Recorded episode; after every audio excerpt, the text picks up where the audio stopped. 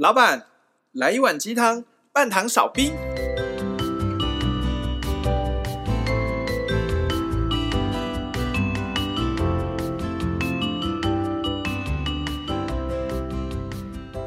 嗨，大家好，我是大师兄。嗨，大家好，我是小师弟。我是小师妹。我们是微鸡汤。哎，我今天超忙的，我怎么了？我早上还在录音我的玩命之徒，现在下午又跟你们录音维鸡汤。那你要不要先睡一下？干嘛要睡觉？就 你是要把大师兄干掉，自己坐上那个吗？怎么可能？我今天我今天就是那个睡到下午一点才起床的人啊！我天啊，你睡到下午一点，我早上就开始在录音了。我早上六点有起来一下，然后我有看书。可是后来不知我睡回去了。是哦，你最近在看什么书？我最近在看，我上次把《金刚经》看完了。我最近在看两本书，一本是解解忧杂货店，你有听过这本书吗？有，听说是蛮有名的一个小说。嗯，有拍成电影。有有有，我在看的日文版。然后，哇天，好厉害！另外一本是你有听过台湾蒋勋老师吗？我超喜欢蒋勋的，我昨天还在边做气功边听他讲庄子。蒋勋老师他出了一本书叫《孤独六讲》，然后我最近在看他的韩文版，就是《孤独六讲》韩文版。那你你蒋勋是台湾人，你就直接看台湾中文版。我有中文版，只是我中文版看完以后，我也买了韩文版来看。那时候是我们去池上，因为蒋勋后来都要池上，搬到池上去。对，然后对对对对，池上有一个池上书店，然后里面有一整个书柜都是蒋勋老师的书，然后包含他的著作有翻译到其他语言的都会在上面。对，那因为韩文书在台湾你比较没有办法直接买到，我就觉得那《孤独六讲》这本中文书好看吗？好看哦，怎么不好看？下次再借你，还是我先借你韩文版？我把它拿来边左脚压泡面，边谈字典也可以。对啊，我就看这两本，然后还有一本是三毛老师写的文学。不是，你就讲作者名字，然后后面硬要加个老师干嘛？因为他是很厉害啊，他是老师啊。OK，那将来如果你很厉害，我是不是要叫你小师弟老师？你就叫我师老师好了，弟老师也可以，随便。那以后我出事了再说。那你加个老师有点 gay 掰。然后那就那等下那个简单就是再来是三毛的书。OK，对，就是我我会习惯把书就是一次看很多本书，嗯，然后在固定的时间看哪一本，换到下一本会转换的。像金刚，我看《金刚经》的时候没有，是因为《金刚经》那本，呃，南怀瑾老师、呃，南怀瑾教授讲的《金刚经 》太太资讯量太大了，我必须要聚精会神。OK，不然你会同时段看不同的书这样。对啊，就会混淆，因为我很想知道很多东西。像我昨天要去买他的《易经杂说》了耶。我有啊，你干嘛讲？干嘛买？我就在书柜里面。我跟你讲，我昨天要结账前，我就想说，好像不用结，我有个感应。但是我还是买了。对，但我觉得是值得买，因为你要学易经的话，我真的不夸张，第一本书绝对是《易经杂说》。是哦，这是我自己的见解。直到有一次我去上一个易经课程的时候，那个大师，那也不是什么大师啊，那个老师。嗯。哦，对，你有没有看过？那个电影前一阵子听见歌在唱，没有没有原住民小朋友唱歌的电影，嗯、那个易经老师他的弟弟就是那部电影的导演哦，是哦，对，然后反正我觉得他易经的学问是蛮高的，只是个短短两个小时的简单简单的易经课，然后我们就有学生问他说：“老师，那如果我们真的要深入的学习易经，你觉得第一本书是什么？”他说是《易经杂说》，跟我的想法不谋而合，《易经杂说》是真的是。切入易经一个非常好的第一本书，虽然说是第一本书，但我跟你讲还是不好懂，还是不好懂啊。易经本身就有它的难度，那中国人最 gay 白了，容易的东西哈，他就讲难经；啊，很难的东西，他就跟你讲易经这样子。可是河图洛书不是画出来的时候感觉很简单吗？是我们把它想难了，会不会？哦，耶，对，没没没比，我也不知道。嗯，但是我当时看易经杂说，我看的好慢，一页一页就是慢慢看，就是它不是看。它不是像看小说这样可以对，就很快就可以吸收下去的，吃下去的。那小师妹呢？你最近在看什么书？我最近就是在看那个啊，《金刚经》。哦，对对对对，我《金刚经》看完就换他看了。对，OK。下次我希望你有机会也可以看，它非常的受用。我已经每天都在善护念了，善护念。那我还是干脆直接把。南怀瑾讲《金刚经》这本书买下来好了。它好啊，你看是两本一册，绿色的、嗯、最新的修订版，你不要买到以前旧的。那我最近是有听 J 的话，就去看圣严法师讲《金刚经》也可以，但是节奏好慢，很容易就出神了。圣严法师哈，对啊，对，那那就是你可以调两倍速啊。可是我觉得调两倍速会不会就？他已经节奏很慢，两倍速你会快一点。我看老高都两倍速哎。是哦，嗯，好吧。那 J 你最近看什么书？以前我们都是直接拍手把他请出来，现在都不用。对啊，现在他已经是我们维基汤宇宙的第四名成员了。J 你还在吗？我在啊。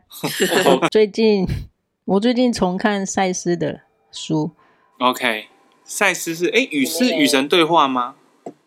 不是，个人实相的本质。哦，台湾有一位医生对于赛斯研究蛮深的，好像叫许天胜医生。你是看许天胜的书还是看赛斯书？没有，我只我都看那个原本的。嗯，原本这样。我我不会看别人导读，哎，我都是先自己看。嗯哼嗯哼，那你是看原文书吗？还是看中文？没有，我看中译本。中译本，okay. 可是中译本的话，这样子翻译下来，会不会会失去一点原汁原味？其实还好哎，除非我对他翻译的那个有哪边 K 住，你就想办法去找到那个原文啊。嗯，我最近在看你推荐我看的《天赋的力量》，我觉得那个不知道是我的慧根不够还是怎样，我就看的有点卡卡的。是哦，你看到哪里？我看到差不多三分之二了。呃，就是睡觉之前你可以。回顾一下今天发生什么事情。如果那些事情是你不太喜欢的话，你用想象力把它修正成你喜欢的样子。对，对，我就看到这边，哎，然后呢，这边有哪里可以做？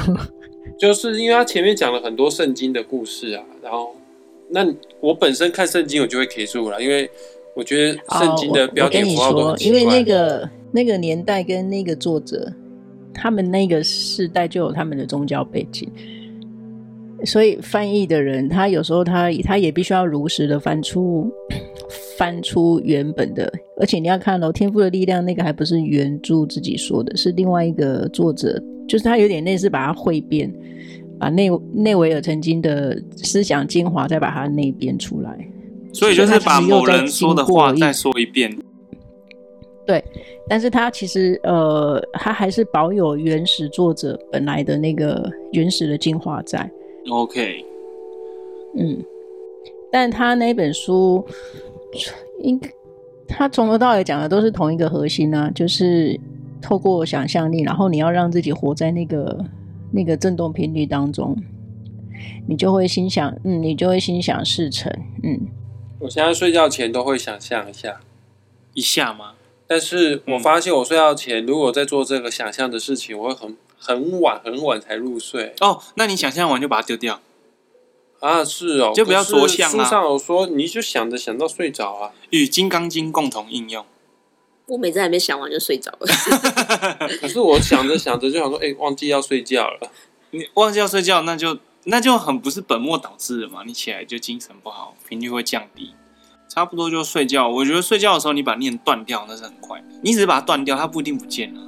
你懂那个？我教你，我教。你在补你那个，你在补你那个画面的时候，你最终一定要有个结尾。那个结尾就是你很满意今天所发生的这一切，然后你就躺在床上就睡着了。对，OK，就带着很满足的心态去睡觉。嗯嗯嗯，对，你最后结尾 always 都要有这一幕，你就会很顺的睡着，也不会影响到你应该要睡眠的时间啊。可是我有两个功课啊，我第一个要修正我今天发生的一切，用想象来补足。第二个功课就是我要去显化我我的愿望，我的渴望这样子啊。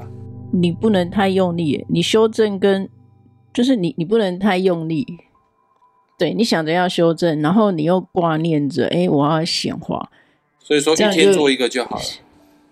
你也可以做两个，就是，但不要那么用力而已。嗯。你 你就想，然后想了，然后这件你就等着它发生，就这样就好了。不用每天想哦。不是想，而是你每天活在那个那个氛围中。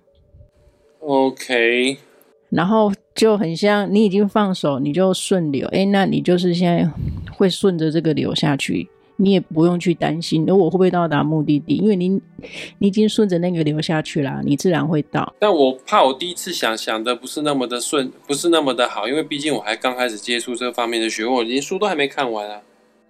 所以这还有回归到最基本，就是我们要回来 review 我们整个信念系统。有些人一定会照着书上说的，就是不管呃天赋的力量，或者是我们先前所讨论过的各个我，我的想象，就是我的信念。也许很多人说，哎，我都照做啊，可是我还是没有心想事成。那这个时候就要回来检视你的信念系统，是它是一整个系统的问题。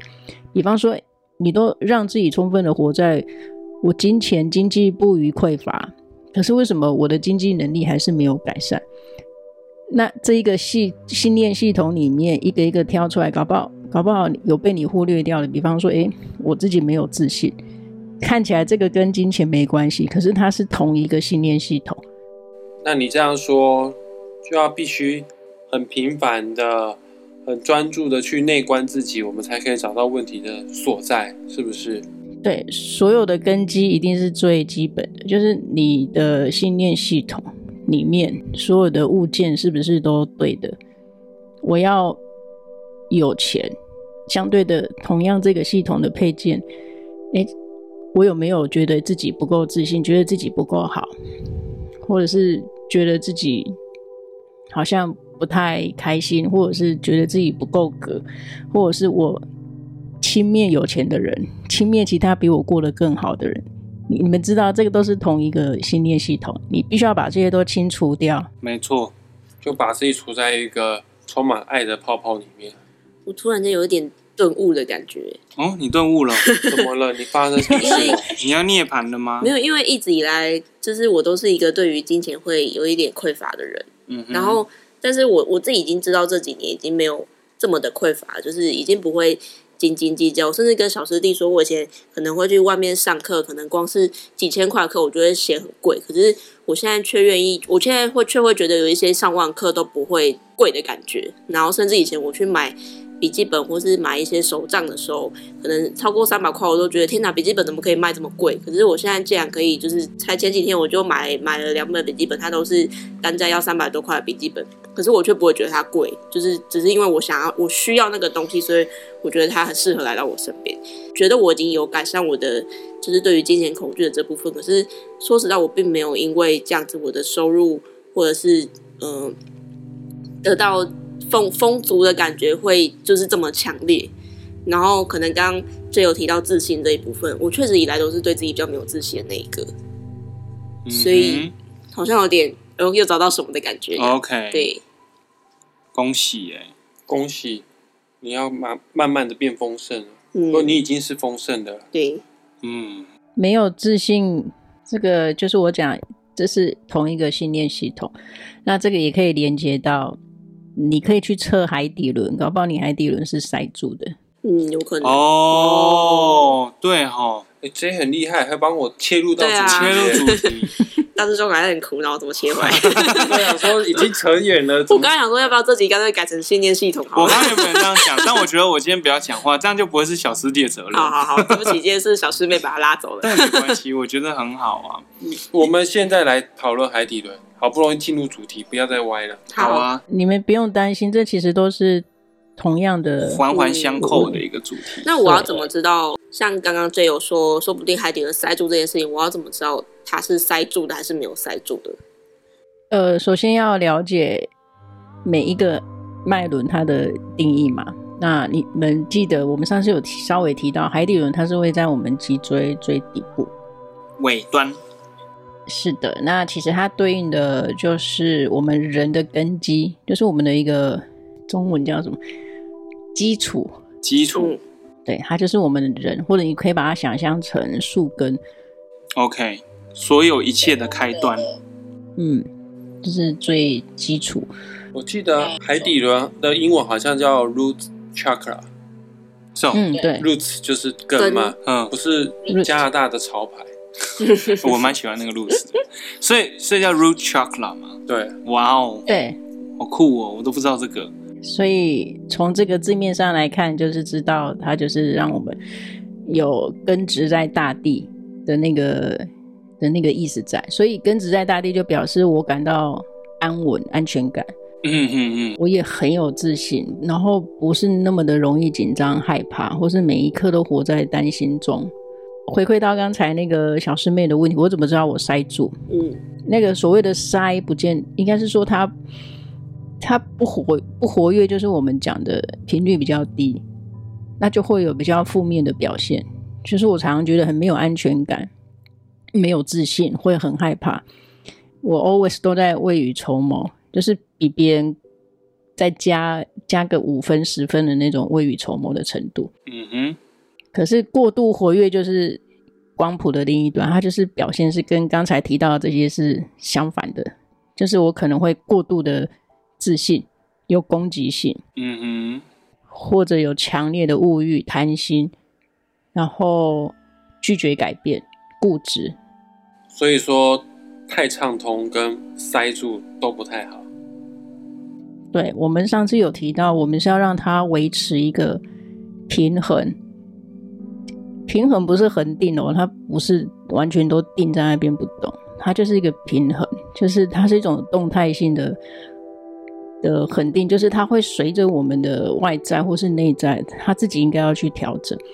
好，那如果我们真的有这样子的匮乏的情绪，没有安全感，或者是我们海底轮太过于旺盛，呃，你对物欲非常的重，非常的贪心，那我们要如何去让我们的海底轮处理处于一个平衡的状态呢？一样嘛，就是都要先从觉察自己做起。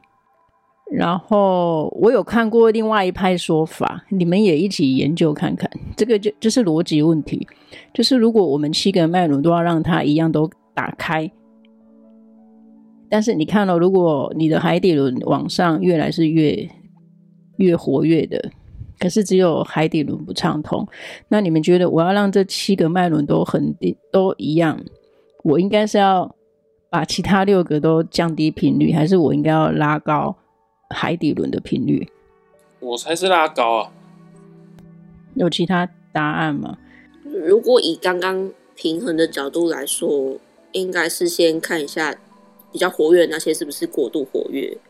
嗯，对，所以我有看过一种说法是，那他让原本的那个状态他不去动，可是他反而是去动其他的脉轮。嗯哼，这是当然一样，这没有对错。那我还是鼓励大家从一个比较制高点来看，所有的东西都还是要让它是平衡的。然后尽量是畅通。那每一个脉轮本来它就会在影响下一个脉轮，所以如果刚才大师兄提到那个状况是过于活跃的话，我们在做自我觉察的时候，发现自己有过于活跃所表现出来的那些心态，那么我们可以透过。静心冥想，关键字出现了，恭喜哟！或者是，或者是去听一些对应到海底轮频率震动的音乐来校正它。哦，我们可以上网搜寻得到海底轮音乐。我会觉得海底轮的音乐有很多，可是对应的每个人都不一样。你必须得细细的用心去感受到这个音乐对你来说跟你合不合。就不是他写，这是否海底轮你就听了，可是听了老半天，你觉得哪里不舒服的话，好像还是没什么用感觉。对啊，所以还是要我，我觉得还是要自己要先了解自己，然后你去找对应的相关的 solution。那个每一个人对应的一定都不一样，搞不好同样那个音乐，或者是有一些印度教或是瑜伽教人家的，你可能打什么手印，然后心里发出什么某个字母的声调。嗯，搞不好有人就适合这一套，可是搞不好对我来说就不适用啊。像我，我睡午觉的时候都有一个属于自己的那个叫什么清理音乐，它是四三二赫兹的，然后我是偶然间在网络上下载到它，也没有挑过它，只是它听起来就很舒服。我只要睡不着，一听它就会马上睡着。我也是，我最近有找到一个很 match 我的四三二赫兹。对，就是那个，该不会是同一首歌吧？我不，等下放来看看啦。你们找到彼此了，但是我觉得真的是这样子。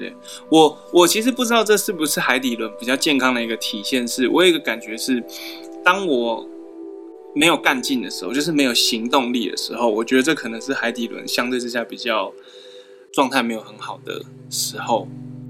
是吗？J 没有行动力跟海底轮有关系吗？没有行动力，海底轮是基本的。嗯哼，但是我记得太阳神就下面那三轮应该都有，都有。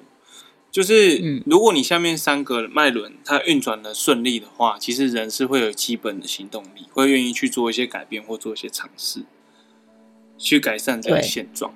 那你这样讲，好像下三轮就比较偏向是下三轮比较物质的感觉，上三轮就比较偏精神领域这样子吗？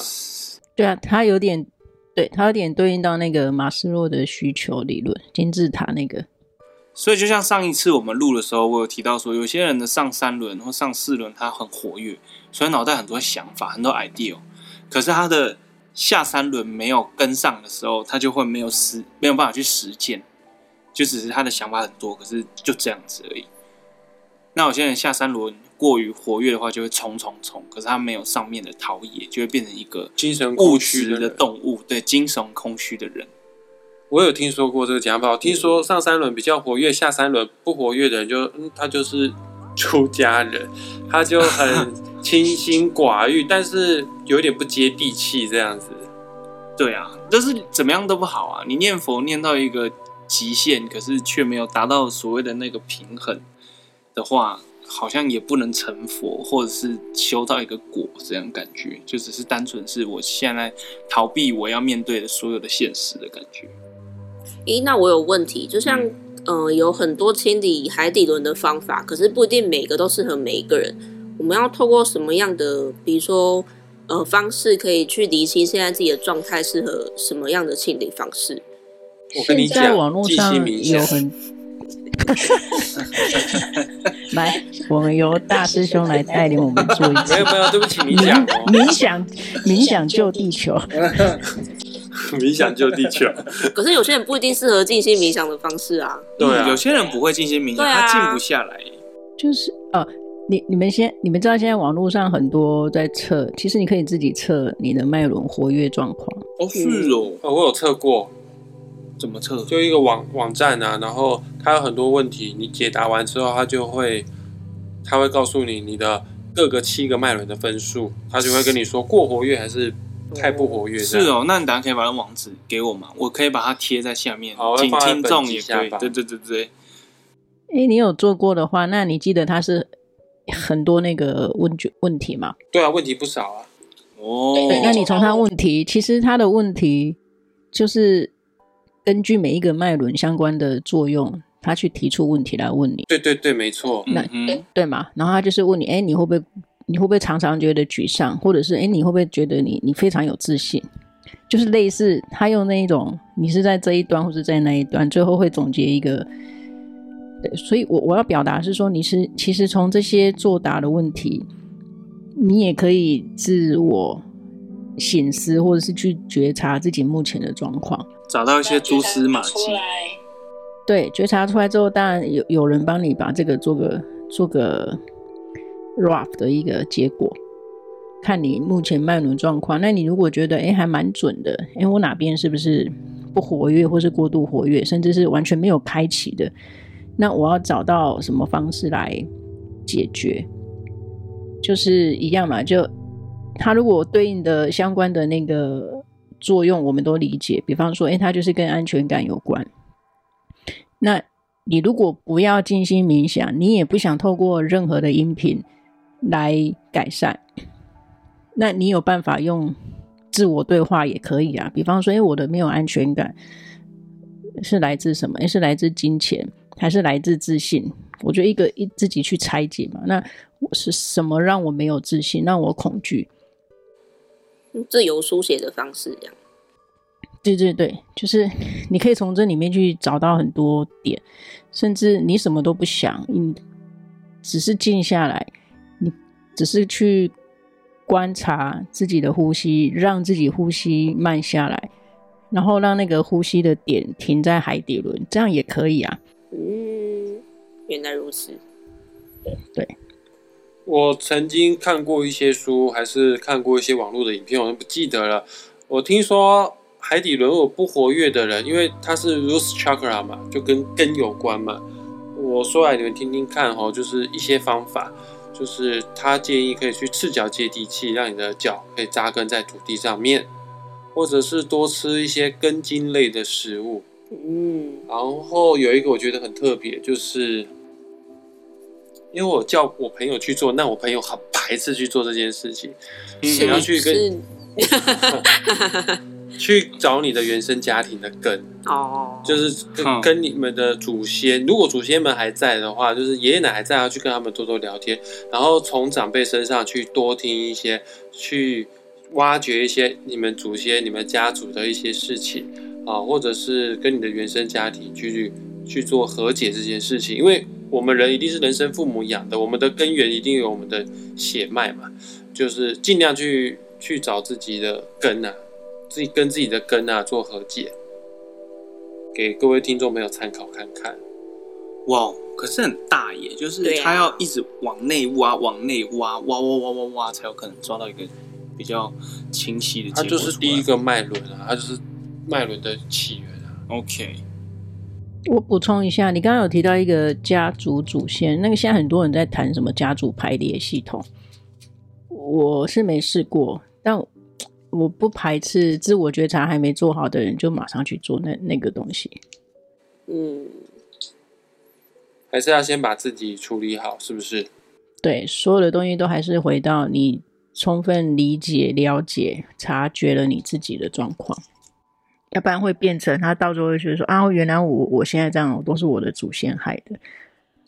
对了，有的人会这样想，哎，对啊，就是反而会造成这种误解。然后还有另外一派，呃，新时代的说法是说，根本不需要去挖掘你的祖先啊，你祖先都离你那么远的，你把他拉出来干嘛？OK，就北西姆加三瓜出兵，所以还是回到那个信念的问题嘛，就是我的没有安全感，我现在知道海底轮不畅通，好了，哎，那为什么是什么造成我的匮乏、恐惧、不安、没有自信？我就把属于这整个信念系统的因子全部捞出来看，然后一个一个去解它，就把它洗到正面的。我没有自信，为什么？诶，是我觉得我不够漂亮吗？还是诶，像大师兄的困扰就是哦，我怎么长这么帅？是的，每天都被自己帅死，这是太过火药吧？这个这个困扰实在是，这不是每个人都会有这种困扰。对啊，maybe 真的太火药，我最近海底人都一直在震动。对，就是我要表达的是说，一样测出来可能不活跃，或是过度活跃，但每一个人的个别的情况都不一样。所以小师妹，你知道你的不安全感是源自于哪边的吗？OK，你知道的是我对金钱不安全感，那你已经知道你对于金钱不安全感的源头是源自于什么地方了吗？嗯，哎，我之前有跟两位分享过，就是。因为有认识的朋友在学催眠，所以我有去给他练习。那当时我也是针对金钱跟嗯、呃、没有自信这一点去去请他帮我做探讨。这样那时候的追根究底是追到我的原生家庭，就是嗯、呃、因为原生家庭一些事情，所以导致我对于金钱还有一些不自信的累积吧。那时候主要是这样啊，自己后来想想也是觉得可能也是有一些关联这样子。那你有想到如何去？处理这件事，或者是有的时候也不用特别去处理，嗯、你还要知道根源之后，你就很容易就会去 let it go，很容易愿意去放下它了。确实，哎，就是至少至少知道这些事情发生的源头是哪里就，给自己的压力就会比较少。然后因为知道那个根源在哪里，所以你也知道说那个可能你自己努力过，如果发现没有改善，那也没有关系的感觉，这样子。J，我想问说，是不是只要找到根源之后，有的时候不需要解决，找到根源之后，问题就差不多就解决了，是不是？我觉得是因为每一个人首先要先了解自己的问题。那么我相信很多人不不见得是不知道问题，而是他明明知道，但是他还不想去面对，还不想去解决。我发现这个很多诶、欸，对啊，因为像我们。有些时候有客人或朋友来跟我们论命的时候，你会永远发现他问的问题永远都是那些上次讲过了，这次还是在讲。接下来我想他可能在问的还会是一样的问题。对啊，就是很多人其实他清楚自己某些问题，他可能要借由某一个人的答复来更加确信说，哦，这是我的问题。可是，在这个同才会跟你讲说，but 我现在好像没有想要面对他，有没有什么绕道的方式可以让我绕过他的感觉？可是到头来，你还是要面对这个，嗯，所以我会觉得直接去只跟你的问题直球对决，会是反而是最快的。因为我觉得你现在会遇到这些问题，就表示你现在此时此刻的状态就是要来面对你现在此时此刻的问题。对，那如果你逃避了，那只是延缓，就是会加长，对，还是加长他在你身边的时间，嗯，但他并不会不见。就是我们可能，我们三个，我们四个人都可以理解说，嗯，呃，问题来了就要面对。可是你会发现，有一个令人惊讶的结果是，很大部分的比例的人们都不愿意在面对到问题的时候去尝试跟他沟通，并且解决它，而是想要避开它，或是他们并不觉得他们在逃避，而是。觉得那个不是我自己造成的、啊。我觉得甚至于他们知道自己在逃避，但他们都可以用一些理由来，嗯，粉饰这一切。嗯、就是说，哦，我现现在有更重要的事，现在这不是我要做的事情。嗯，可是偏偏他就是出现了。就是以小师弟个人的想法，我会认为一件事情出现绝对不是偶然。嗯，他会出现在你面前就是出现，而且你当然可以避开他，可是有些时候他消失了，你要等到下一个时间，这很煎熬。对啊，就像我自己写日记，有些时候会突然间神来一笔，然后再突然出现一件事情要写下来，结果我忘了写，它就消失了，然后就没有了，回不去了，回不去了，硬写 写不出来。所以有些事情现在要赶快处理，你现在不处理，以后要处理就更难处理。就是等到你可能觉得说好，我要准备好，我要来面对问题，结果你忘你问题是什么了，那个就是这个不是时候。就是刚刚讲，有些人他明明知道问题，可是他要一而再再而三的问。只有两个状况，一个是他想要问到旁边，感觉是导师的人讲出来的答案跟他一样。对对对对对对对，他就是又得到一个他可以在逃避的一个慰藉。然后第二种可能是他就是恐惧，他不想改变是因为他恐惧什么？可是他恐惧的那个东西是他一直不想去触碰的，所以这样子还是得要觉察，因为。很多自己知道问题在哪，但不愿意面对的人，这个非常确定，一定海底轮是有问题的。所以这一集其实我们真的是有稍微讨论到了海底轮的应用方面，也可以发现说，海底轮在很大的程度上跟我们呃面对问题的能力，其实安全感这个部分有很大的挂钩。当我如果发现问题的时候没有办法面对，很有可能是海底轮出了一些问题。当然，我们有提到一些应用的方式啦，看我们能不能怎么样去开启海底轮，或者是改善海底轮的能量流动的状况。只是我们还是会得到一个结论，是每个人都有所不同，适合每个人的方式都不一样。有一个共同点，还是说我们可能必须要去真真切切的去观察自己。对啊，也鼓励各位听众朋友们，你可以借由。你可以听完这一集之后呢，找个时间，然后静静的跟自己相处，去探索自己的根源。我最原始，我现在人生当中遇到所有困境，嗯，它的根源起源到底是因为什么东西而导致的？没错啊，如果你能找到的话，基本上问题已经解决一半了，不用特太用力去要去解决它，就是基本上你找到之后，你就比较容易释怀，比较容易放下了。嗯。好了，那今天就到这边。好，喜欢的话记得订阅、按赞、加分享。我们的网址留在下面。你想要测你的脉轮的流动状况的话，我们这一集会在介绍栏里面贴下网址。欢迎你测试完以后寄信告诉我你们的结果，好不好？今天我们先讲到这里，下次我们要讲奇轮，我们下期见喽，拜拜，拜拜。